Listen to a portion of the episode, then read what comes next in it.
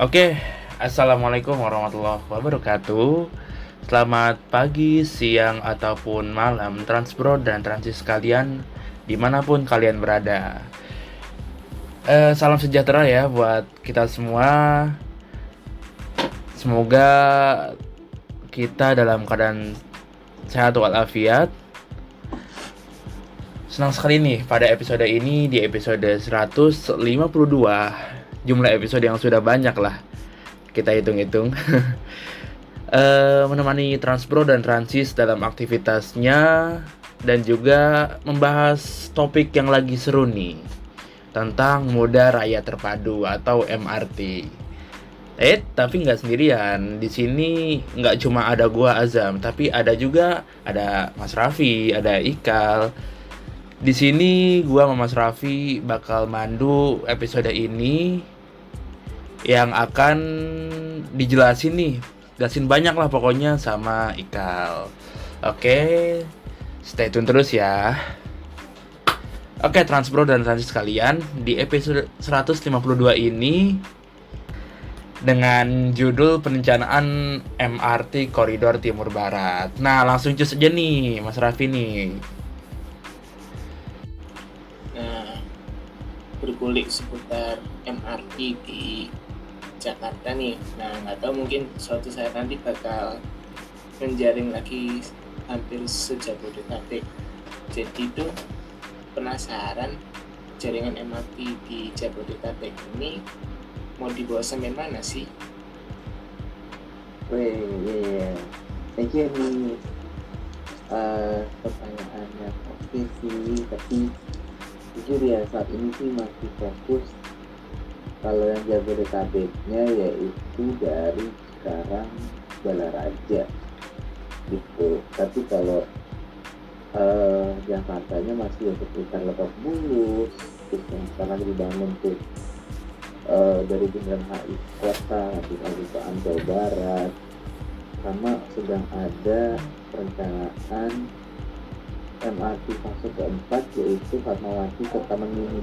Nah, jadi kalau kita ngeliat dari ini data-datanya ya, itu sekarang kita ngomong ke koridor utara timur, utara selatan dulu. Nah itu kan fase pertama, Lebak Bulus, Bundaran HI itu sudah terkenal sejak 2019 ya, jauh 16 km. Lalu sekarang udah masuk ke fase 2A dari Bundaran HI kota, jauh 6,3 km, sudah lagi dibangun ya. Ada PP 201, 202, 203, dan sekarang sudah terlihat banget itu di 203 dan 201. Lalu lanjut lagi di fase ke-2B itu dari kota ke Aceh Barat. Nah, sampai saat ini untuk ke Aceh Barat itu prosesnya masih feasibility study, dan kabar-kabar terbarunya nih itu ada pembangkakan dari 26T. Ya, nggak masalah sih, bukan nggak masalah dalam arti ini ada ya, tapi nggak masalah dalam artian ya memang pasti akan ada pembatasan. Nah,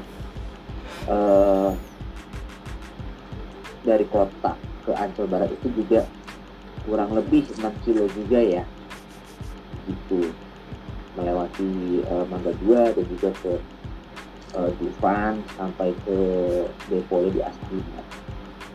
Lalu lanjut kita ke ketiga ini nih yang sedang dicanangkan, dan juga berharapnya ya itu sudah bisa dilakukan konstruksi secara parsial gitu, secara paralel gitu ya. Nah, prosesnya bagaimana nih? Jadi kita ngomong dari Jakartanya dulu ya. Nah, kalau ngomongin dari Jakartanya itu start di timurnya, di ujungnya itu di Ujung Menteng, sesuai dengan namanya Ujung Menteng. Oke, terus abis itu kalau mengikuti trase lamanya itu di Kalideres. Nah, jadi total ya untuk jaraknya itu 31,7 km.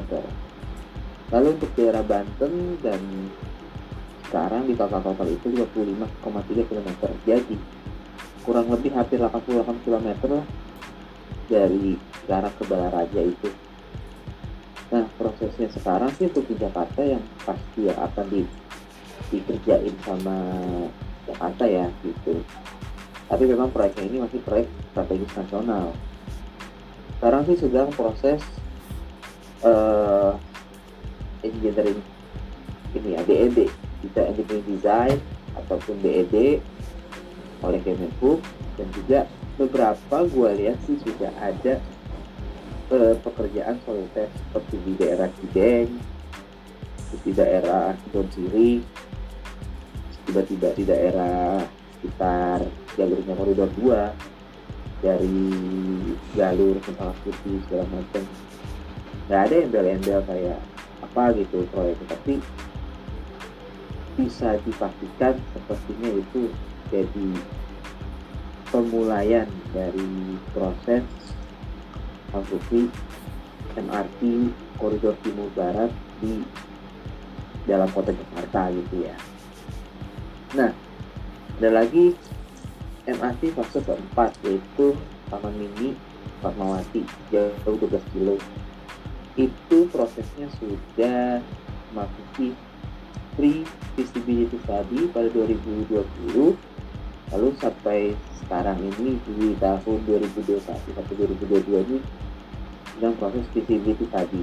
Nah, ini juga dipinjot juga nih untuk pencarian nanti tender kontraktor segala macam, dan juga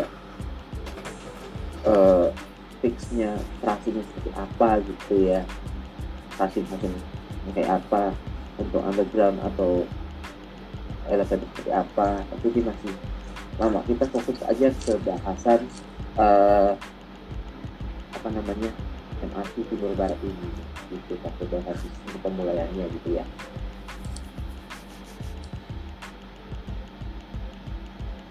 Nah, tadi kan kita udah di spill dikit lah, bakal ada MRT fase 3 atau koridor timur barat. Nah, jalur atau trasenya tuh kemana aja tuh? Oke, tadi kan gue bilangnya tuh Kalideres Ujung Menteng ya. Nah, itu rencana lama, jujur. Kayaknya pas gue tahu tuh zaman gue SMP itu sudah memulai proses pembangunan MRT yang Lebak Bulus Bundaran HI itu memang jalurnya itu untuk koridor timur barat ya, pakai di jalan Daan Mogot awalnya, jalan Daan Mogot terus sampai ke Tangerang segala macam ya. Nah, terus kalau untuk sisi timurnya ya kita start dari Grogol,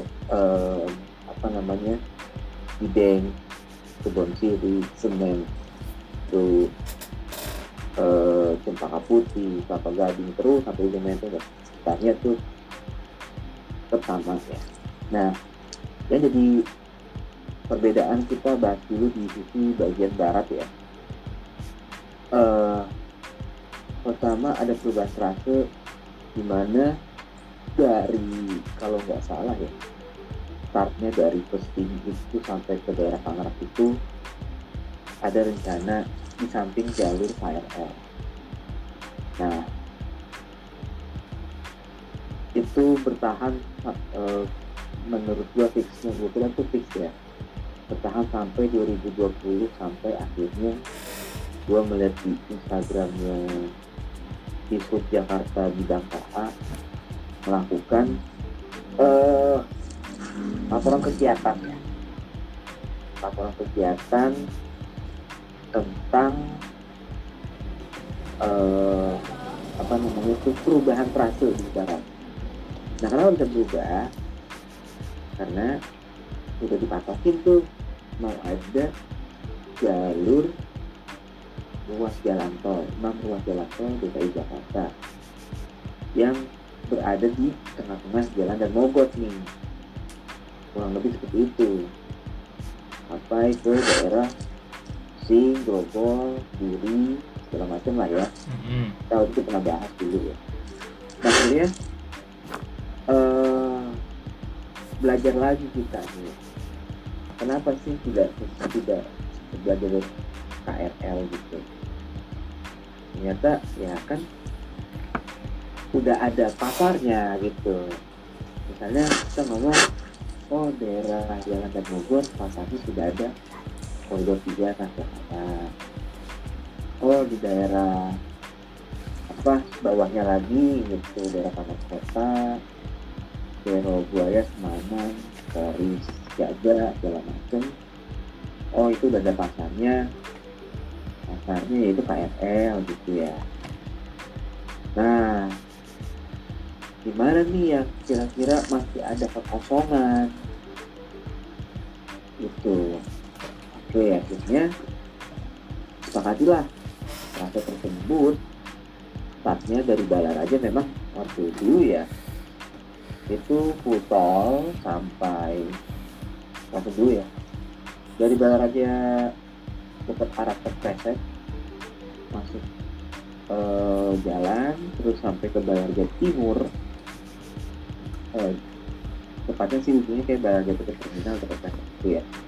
Terus disuruh jalan sampai ketemu tol Balaraja Timur, barulah dari Balaraja Timur itu dulu pasirnya sampai ke Karawaci, Alam Sendi ya, itu samping tol, lalu baru lewatin tengah kota Tangerang, baru samping di jalan KRL. Tetapi masa tersebut ubah ya, jadinya dari Balaraja Timur sampai Tomang, Jakarta itu tapi jalan tol Jakarta Tangerang itu kira-kira satu-satunya itu. Nah dari situ jalur tersebut dibeloknya ke kiri melewati Taman Anggrek, terus lagi belok kanan Grogol. Nah habis itu belok kanan lagi ke arah Cideng, terus habis itu Tamrin, ke BI ya, Kebon Siri, Baru Senen, terus habis itu Cempaka Putih, Gading, terus habis itu Pulau Gadung, Ujung Menteng. Dan kita sekarang ngomongin nih untuk trase bagian sisi timurnya ya.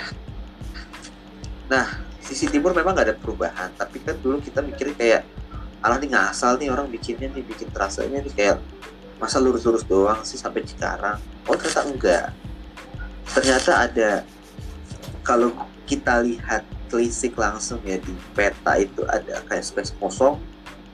Nah itu akan jadi jalurnya MRT. Nah start dari mana nih? Kalau kita ngomong dari Ujung Menteng ya, jadi Ujung Menteng, habis Ujung Menteng itu Harapan Indah, terus lewat Pondok Ungu sampai ke Teluk Pucung. Nah dari Teluk Pucung sampai ke Cikarang itu jalurnya itu mengikuti jalur Sutet gitu. Nah belum ada kepastian bahwa untuk bentuk-bentuk jalur tersebut itu apakah akan elevated ataupun overground dalam arti ya kayak KRL gitu, upgrade, atau dibikin upgrade tapi pakai gundukan kayak misalnya di KCIC gitu ya, dan cepat. Pokoknya begitu aja, dia terlalu Medland Mangga Murni itu, Medland Cibitung lewat tengah-tengahnya sampai ke Cikarang. Nah ini ada kelucuan, balik lagi ke barat ya. Kenapa dari Tomang itu nggak dilurusin ke arah yang menuju ke Cideng? Ternyata untuk membuat jalur tersebut, pertama untuk melihat demand di Grogol bisa memanfaatkan terminal Grogol itu. demand di Taman Anggrek bisa memanfaatkan Taman Anggrek, mall Taman Anggrek tersebut itu menjadi nantinya kawasan TOD gitu. Lalu habis itu ada lagi obstacle-nya, yaitu perkara apa ya, kalau nggak salah tuh ini ada pintu air atau apa gitu ya dekat RSUD Tarakan gitu. Jadi radius beloknya juga berpengaruh gitu, karena bakal underground di situ. Nah, sekarang kita ngomongin terkait mana aja sih yang mau dibangun duluan gitu ya. Jadi katanya tuh jujur sebelum ada kepastian ya bahwa bangunnya bakal kayak gimana, paralel misalnya ya Banten bangun, Jabar bangun, Jakarta bangun gitu, karena ada proyek nasional ya, atau Jakarta seperti apa duluan nggak tahu ya, tapi intinya terasanya seperti itu yang sudah di-fix. Nah sekarang kita ngobrolin soal deponya mau di mana aja. Nah depo di Jakarta itu pada awalnya ada usulan memakai sisi utaranya Waduk Ria Rio, Pulau Mas, dimana di situ kan kalau biasanya pas Bundaran HI naik koridor 2 itu ada apa namanya SPB Perintis lah, SPBU, SPBG Perintis yang biasanya zongtong pada misi bensin di situ. Terus habis itu ada ya pool, kadang ada TJ 187 di situ, ada TSW di situ.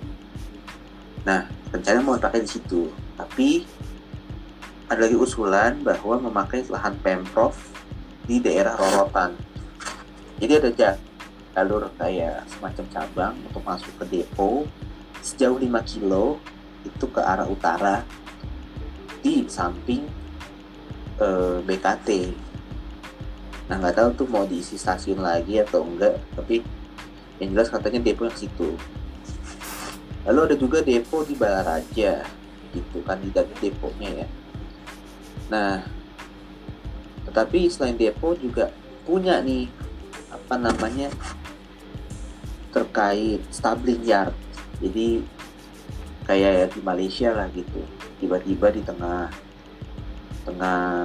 itu tuh petak ya, itu ada 3 rel terus disimpan di tengah-tengah kereta gitu, di ada kayak simpannya lah.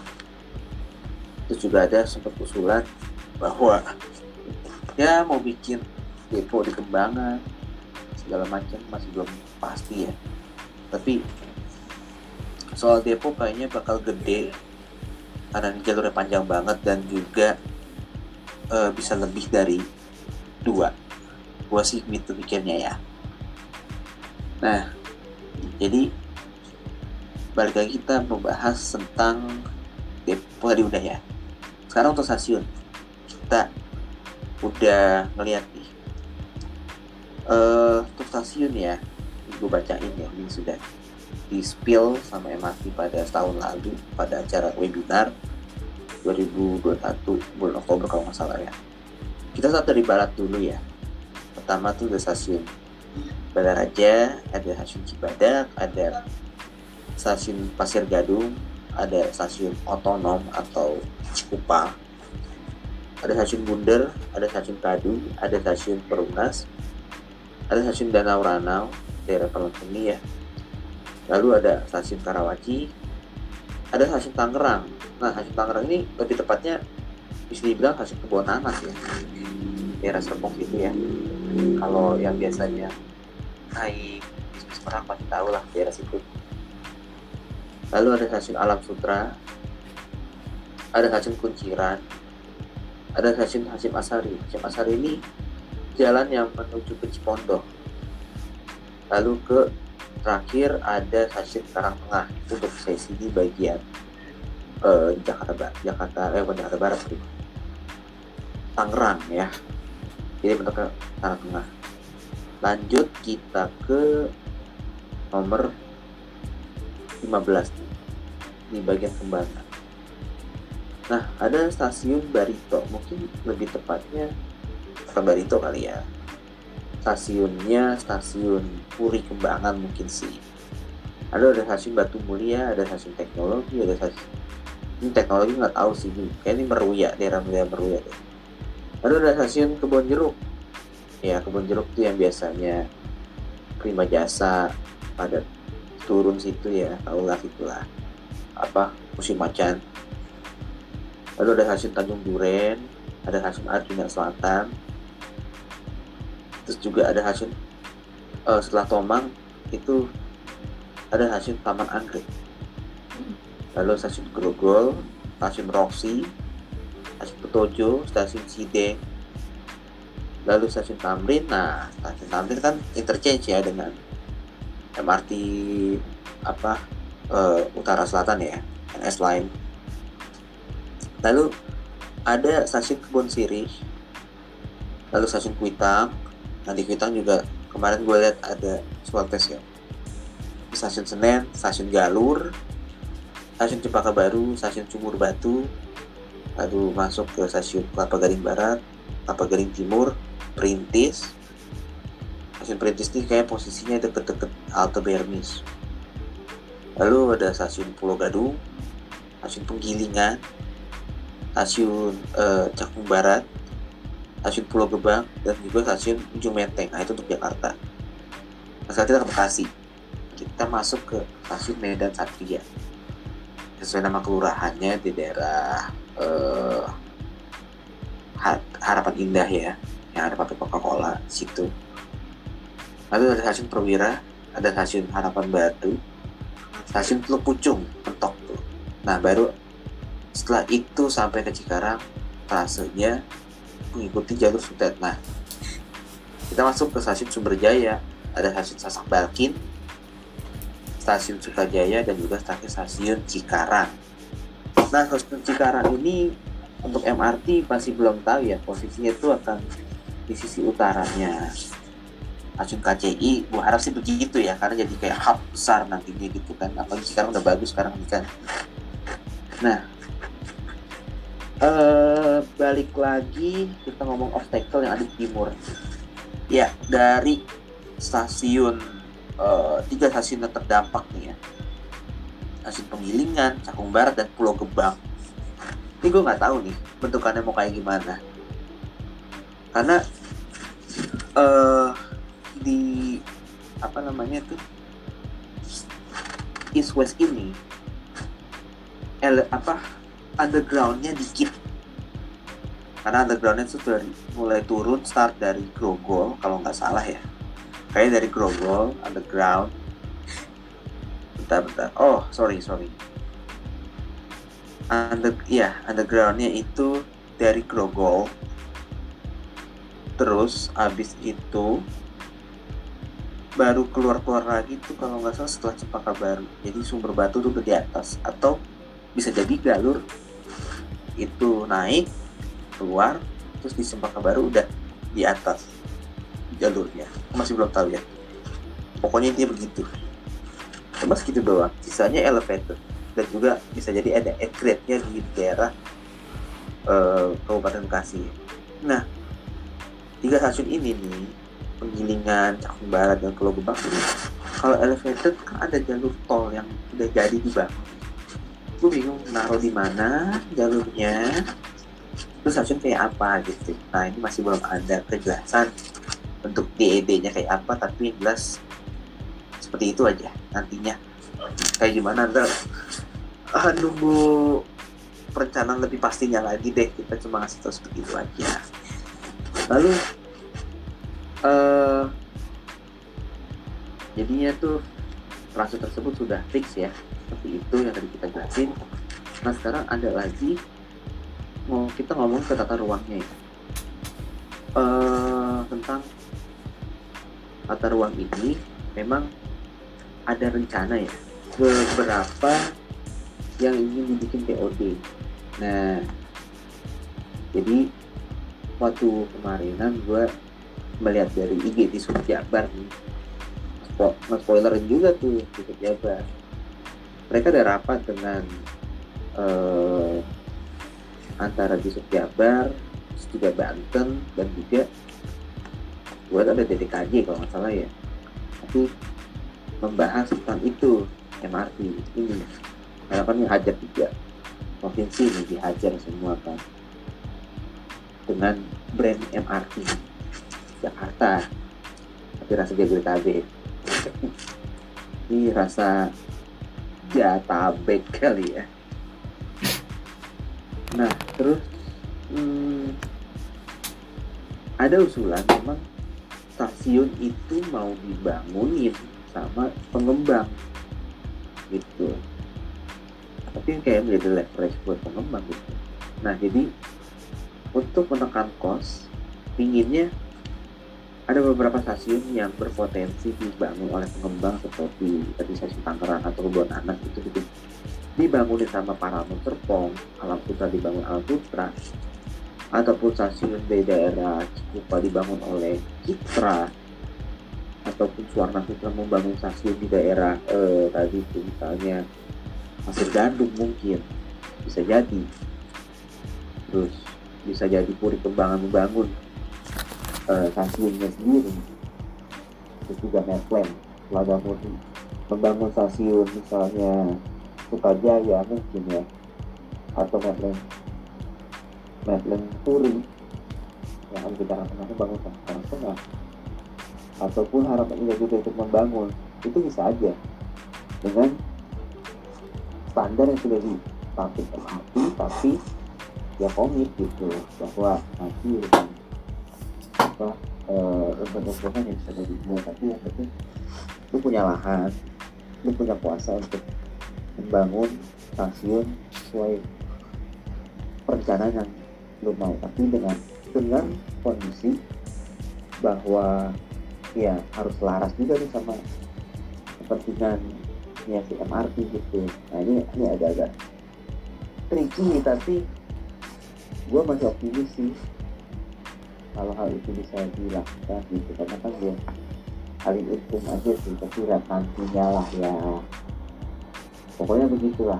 Untuk development planning-nya tuh banyak di pinggir-pinggir barat itu gemuk banget jalurnya untuk dibikin seperti itu. Kalau di timur mungkin juga bisa, tapi gue lihat barat banyak banget sih yang untuk dibangun sama developer. Nah jadi kurang lebih Fasiku soal ngomong trasenya seperti itu nih, transportasi nih palingnya sih ya, kita berharap bisa inilah diselesaikan tepat waktu ya. Kalau saya sih kayaknya sih bisa jadi transportasi udah punya cucu atau udah punya anak, anaknya udah mau nikah kali. Ya lama lah ini mah gitu, tapi sebenarnya bisa tetap on progress lah. Nah masalah MRT nih kan ada yang udah jadi seperti yang kita tahu dari Lebak Bulus sampai Bundaran HI, ada juga yang masih on progress, baik itu lanjutannya atau mungkin lagi studi kasus yang barat dan timur. Nah pengen nanya nih, pembangunan MRT fase 3 ini kira-kira melakukan pendekatan pembangunannya itu dari sisi apa aja sih?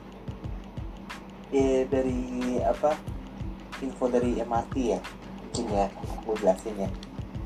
Kalau pembangunan sebelumnya nih untuk jalur north south ya, lebih kalau mekanisme pembangunannya lebih project oriented, yaitu fokus pada pembangunan sistem MRT-nya. Namun juga masih baru kan, gitu kan? Iya, masih merintis startup. Si paling merintis. Area pembangunan masih fokus di DKI Jakarta.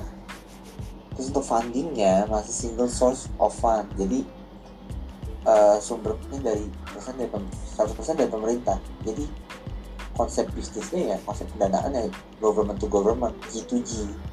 Ya, government Indonesia dan juga government Jepang kan melalui JICA itu kan, JICA.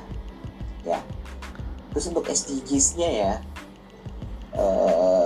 itu belum juga mendapat perhatian khusus nih. Jadi kita hanya membangun aja, tidak melihat kayak sekitar kayak misalnya kita kan lihat SDG itu ada banyak ya, ada berapa ya, gue lupa, belasan lah gitu. Ya gue apa sama poin nomor 11 gitu tentang transportasi. Itu kan ada mikirin tentang ruang terbuka, ruang publik segala macam gitu. Nah itu mas dulu yang untuk pembangunan utara selatan ini masih belum terlalu fokus di situ. Lalu ngomongin pengembangan TOD di utara, jadi utara selatan itu, nah baru diomongin kan setelah MRT-nya jadi, barulah gembar-gembar TOD. Oh sini bisa jadi TOD, Lebak Bulus, oh Fatmawati, oh Blok M, oh Duku Atas gitu kan. Nah jadi orientasinya itu masih hanya sebatas ya mass rapid transit, jadi jalan selesai gitu. Nah namanya perusahaan itu kan berkembang, jadi kan 12 startup, sekarang udah unicorn gitu, udah dekakron ya. Nah jadi untuk proyek berikutnya untuk koridor timur barat ini jelas ya area pembangunannya itu kan jadi lebih besar ya, Jakarta, Jabar, Banten lagi. Nah untuk mekanisme pembangunannya juga bukan hanya project oriented terhadap ngobrolin si MRT-nya aja gitu, tapi juga ke koridor oriented. Apa itu koridor oriented? Koridor oriented itu jadi misalnya koridor Jabar nih. Nah fokusnya tuh city regeneration-nya kayak gimana gitu. Misalnya apakah ada pemerataan penduduk sekitar situ supaya tidak sprawling, ataupun ya bermacam satuan-satuan muncul segala macam lah kayak gitu. Terus kalau di barat misalnya gimana di regeneration-nya, mengembalikan citra yang lebih baik ya, misalnya dengan yang pengembang melakukan konsep-konsep perencanaan tata kota di wilayahnya ya, ini ngomong di wilayahnya, bukan wilayah sebagai otoritas pemerintahannya ya, tapi wilayah developer gitu, kayak gimana mau dibangunnya gitu, tapi juga harus inklusif itu. Nah untuk fundingnya jadinya juga banyak kan, yang tadi gue bilang swasta atau developer itu bisa ikut membantu membangunkan satu stasiun gitu, bangun stasiun dan pengembangan area luarnya aja gitu. Itu dapat mengurangi beban pendanaan dari MRT secara langsung gitu. Jadi ya ada mungkin kayak RPBU lah, apa KPDBU lah, itu lah ukuran begitu ampel dengan konsep itu. Tapi ya jelas itu bisa meningkatkan funding G2G nya itu. Nah untuk SDGs nya berorientasi pada mencapai SDGs 2030 tentang penggunaan energi baru terbarukan dan juga penggunaan emisi. Nah terus kan tadi lintas wilayahnya tidak jelas dong, ada 3 provinsi kan, jadi itu multiple otoritas kewilayahannya nih banyak nih, ada kota, ada kabupaten juga, provinsinya juga kan. Jadi gimana bisa selaras gitu kan, butuh naungannya besar dan kuat dan bijaksana supaya tidak ada bentrok, bisa membendung bentrok-bentrokan itulah, bismillah sih. Lalu pengembangan TOD-nya, nah seperti tadi ini nyambung lagi sih sama yang apa yang soal developer membangun ya. Itu ya lu bikin stasiun sekalian pengembangan TOD gitu. Kawasan lu mau dibikin apa? Ini ada stasiun, lu punya lahan segini misalnya, kecil lah berapa, lu mau bikin sekomplek apa di situ dengan akses yang baik supaya orang terdorong naik itu angkutan seperti apa gitu. Nah, itu pengembangannya. Jadi pas udah di plan jalurnya sebegini trasenya ya, ada hasilnya di sini, kira-kira potensi TOD-nya seperti apa sudah dipikirkan, sudah digambarkan seperti itu. Lalu orientasinya lebih ke integrated urban mobility. Jadi ya nggak cuma mass rapid transit sebagai moda saja, tapi lebih ke ngomongnya mobilitas urban yang terintegrasi. Jadi ada aspek-aspek sosialnya juga, dan yang terpenting yang menurut gue tidak kelihatan banget nih dari kalau misalnya MRT sampai kota, tambahan MRT Timur Barat. Jadi MRT juga Jaksel-sentris lah, sangat yakin gue, dan semoga bisa lebih murah sih tarifnya gitu. Oke Kal, ini sebagai pertanyaan terakhir nih. Jadi pembangunan MRT East West itu perlu percepatan dari segi apa aja tuh? Kalau menurut gue sih dengan panjang 80 kilometeran ini nih, kayaknya sih percepatannya ya itu kan memang pembangunannya sejalan dengan upaya pemerintah untuk mengurangi ketergantungan konsumsi BBM ya. Paling kan namanya maaf ya tol itu candu banget gitu. Jadi jelas banget bikin MRT samping tol, mungkin banyak yang itu sih, banyak yang keselin ya katanya ya, juga nggak tahu mungkin harusnya membangun jalur di trase baru tapi itu kan mahal ya. Jadi ini menumpang jalan tol seperti LRT Jabodetabek yang sudah sukses membangun tapi belum jadi sampai sekarang, sudah berhasil kan cuma masalah juga ya. Itu juga bisa memindahkan ya sistem orang-orang tadi lewat tol aduh pribadi itu bisa naik ke atas naik kereta bersama-sama, malah lebih sampai duluan gitu. Oke, terus habis itu estimasi anggaran juga 10 kali lipat dan panjangnya 5 kali lipat dari MRT fase 1, yaitu butuh waktu yang lama banget kalau misalnya dibangunnya secara ya single aja gitu. Itu pasti lama banget, jadi harus paralel dan saling berkolaborasi dan bersinergi lah gitu. Nah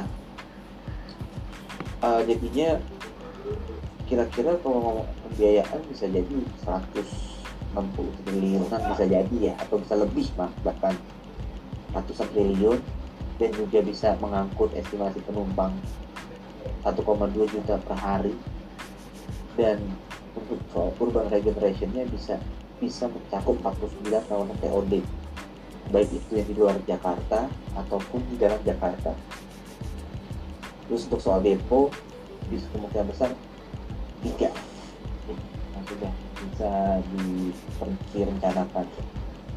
Paling ya begitu sih kalau terkait MRT fase 3 ini perencanaannya, dan semoga tetap cukup berplan lah gitu ya. Kalau menurut Francis gimana nih harapannya? Boleh lah nanti kalau pas kita posting dari harapannya di kolom komentar ya. Iya. Oke, mungkin gitu aja lah fasilitasinya. Nggak terasa kira-kira udah berapa jam? Baru berapa jam nih? Ternyata udah setengah jam lebih ya. Mau sejam ya. Semoga bermanfaat dan bermanfaat. Oke, sekian dulu dari kami. Assalamualaikum warahmatullahi wabarakatuh. Waalaikumsalam warahmatullahi wabarakatuh.